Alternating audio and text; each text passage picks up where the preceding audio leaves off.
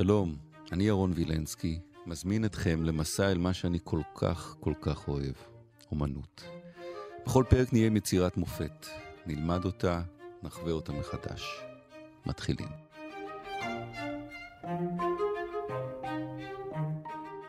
אנחנו עם הטימפנום בכנסיית סן מדלן בבזלה. דוקטור גיא טל שנקר, שלום. היי. מה זה טימפנום?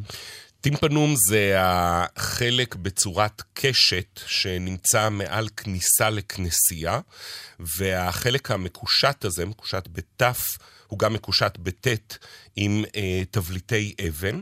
תבליט האבן הוא בעצם, בוא נגיד, אה, הפרסומת הגדולה של הכנסייה, לוח המודעות או ה... פרסומת, איך הכנסייה מפרסמת את עצמה, כשבמרכז הטימפנום, בדרך כלל, אבל לא תמיד, תופיע דמותו של ישו. אוקיי, okay, כנסיית סן מדלן בווזלה. איפה זה וזלה? וזלה נמצאת, אה, בוא נגיד, אה, בטוח מדרום לפריז, כן? היא נמצאת אה, בסביבות מרכז דרום צרפת. צרפת בורגון כן? שם, בורגונדי. בדיוק, בדיוק, בורגונדי, שם באזור. והאזור הזה היה אזור שהיה בתנופת בנייה מסיבית מאוד במאה ה-12. 12. 12. 1100 ומשהו. 1100 ומשהו. Um, בתקופה הזו um, היה שלום באירופה, בעיקר עם כל השבטים הברברים לשעבר בצפון אירופה, שלאט לאט התנצרו, כן, הוויקינינגים, הברברים, ויזוגותים, כולם התנצרו, הדרכים שקטות יותר, בונים הרבה יותר, ובגלל שהדרכים אה, שקטות ובטוחות, אנשים מתחילים לעלות לרגל למקומות חשובים. רומא למשל לכמרים, או אנשים שרוצים עלייה לרגל אבל בקטנה הולכים איזה שבוע-שבועיים לכנסייה שנמצאת באזור שלהם, ומי שרוצה עלייה לרגל פעם בחיים רצינית מאוד, עולה לרגל לכנסיית סנטיאגו דה קומפוסטלה. המפורסמת בספרד. נכון מאוד, היא נמצאת ממש בחלק הצפון-מערבי של ספרד. אוקיי, איך זה קשור לקומפוסטלה?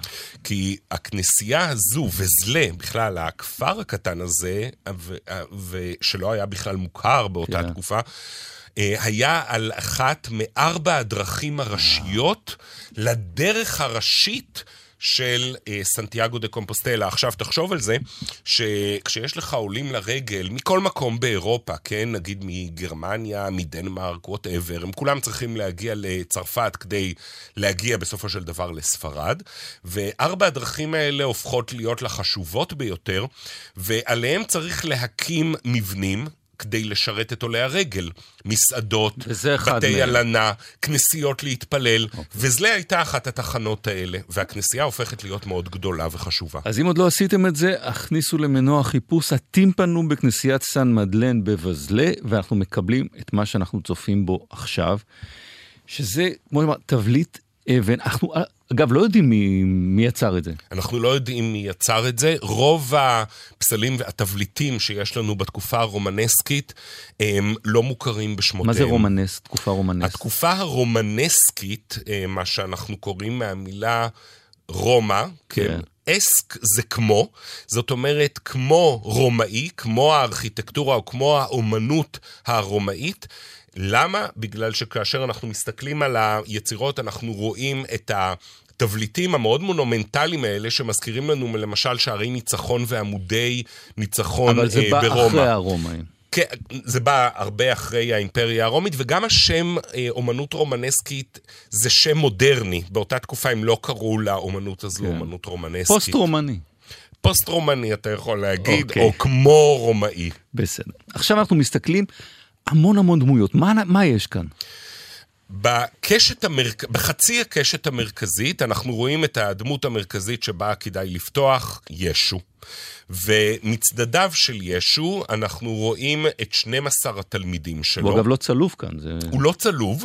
אתה רואה שהרגליים שלו כפופות ובפרופיל, זה בגלל שישו עולה השמיימה. זאת אומרת, mm. הנה ישו עולה מהר הזיתים השמיימה. הוא נראה כאילו שהוא רוקד קצת. קצת רוקד, כן, יש לו איזה מין זווית כזו של הרגליים, כדי להראות שהוא עולה למעלה.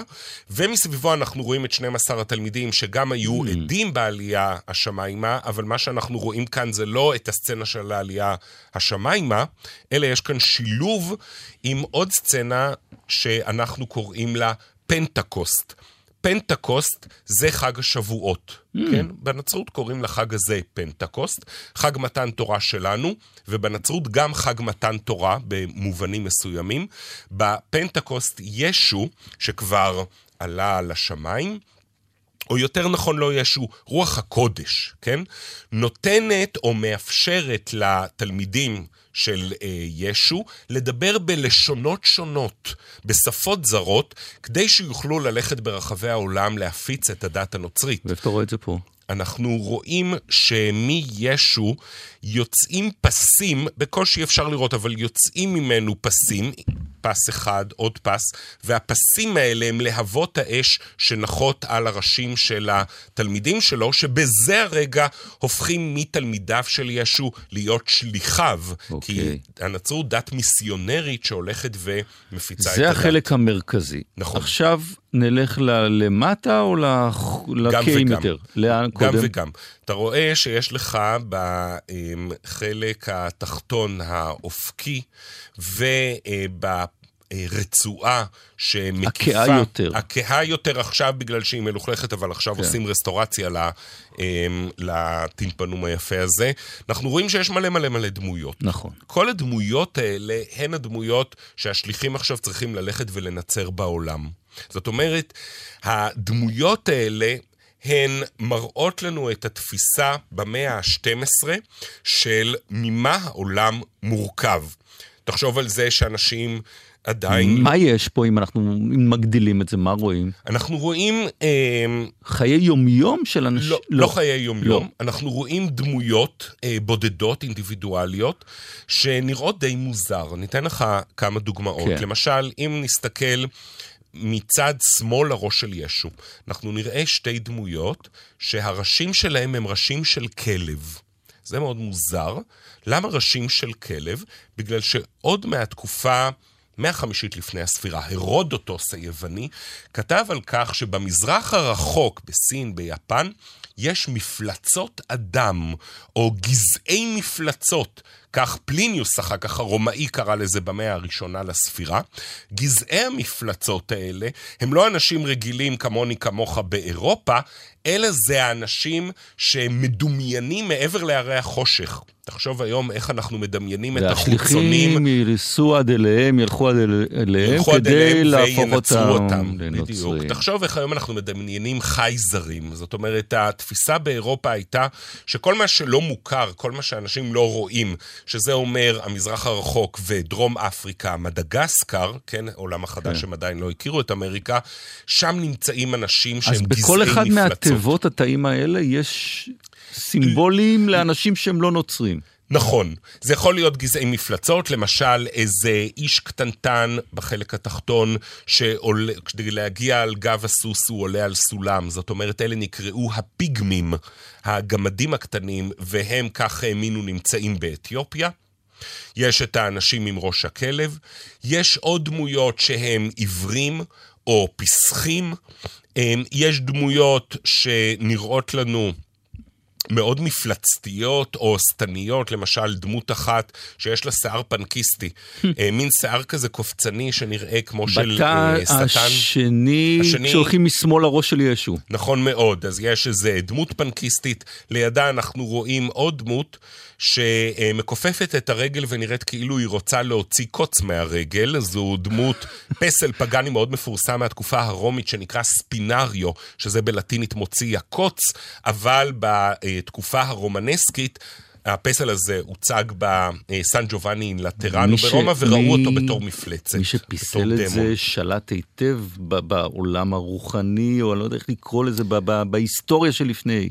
נקרא לזה אנציקלופדיה אמ, אנתרופולוגית או אתנוגרפית של העולם, כן, איך שדמיינו את העולם, ובהחלט הוא שלט היטב בדברים האלה. אל תשכח שבאותה כנסייה גם יצאו מסעות הצלב, השני והשלישי mm. של ריצ'רד לב-ארי, והרעיון של מסע הצלב הוא לגאול את ירושלים מהאויב המוסלמי. Mm. והנה כאן יש לך את הפנטקוסט, כן, את ישו ששולח את השליחים כדי להפ... להפיץ את הדת הנוצרית כל כך בדיוק הרבה פרטים כמו פה, עוד לא נכנסנו, הצלבנים. יש פה כל מיני פרטים שזה חודשי השנה ודברים, זה, זה, זה מטורף. בלי סוף, נכון, יש פה את חודשי השנה ואת עבודות החודש, אמ, ואלה דברים, כן, הזודיאק, עבודות החודש, אלה דברים שתוארו אה, מדי פעם עכשיו, זה מעל. זה די גבוה, כלומר, אתה, אתה נכון, צריך... זה אתה לא גבוה. יכול לטפס לראות את זה מקרוב כדי לראות את הפרטים האלה. לא, זה אי אפשר, אבל אתה יכול לראות את הפרטים האלה, כן.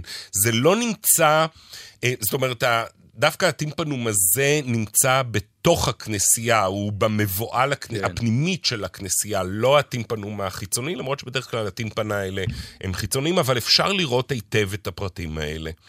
כן, זה- מרתק, מרתק. איזה- אה, לא, גם לחשוב על מתי, 1100 ומשהו. 1120, 1140, זו התעמולה הכנסייתית באותה, אה, באותה תקופה. הכנסייה מפרסמת את עצמה בקירות החיצוניים שלה, בניגוד לנצרות המוקדמת שהדימויים, הפסיפסים היו בתוך הכנסייה. קומפוסטלה, בדרך לקומפוסטלה, אז אה, בחרנו לסיים את זה עם שירת הסיבילות, מונסרה פיגוארה, זה השירה הספרדית של הסיבילות הספרדיות.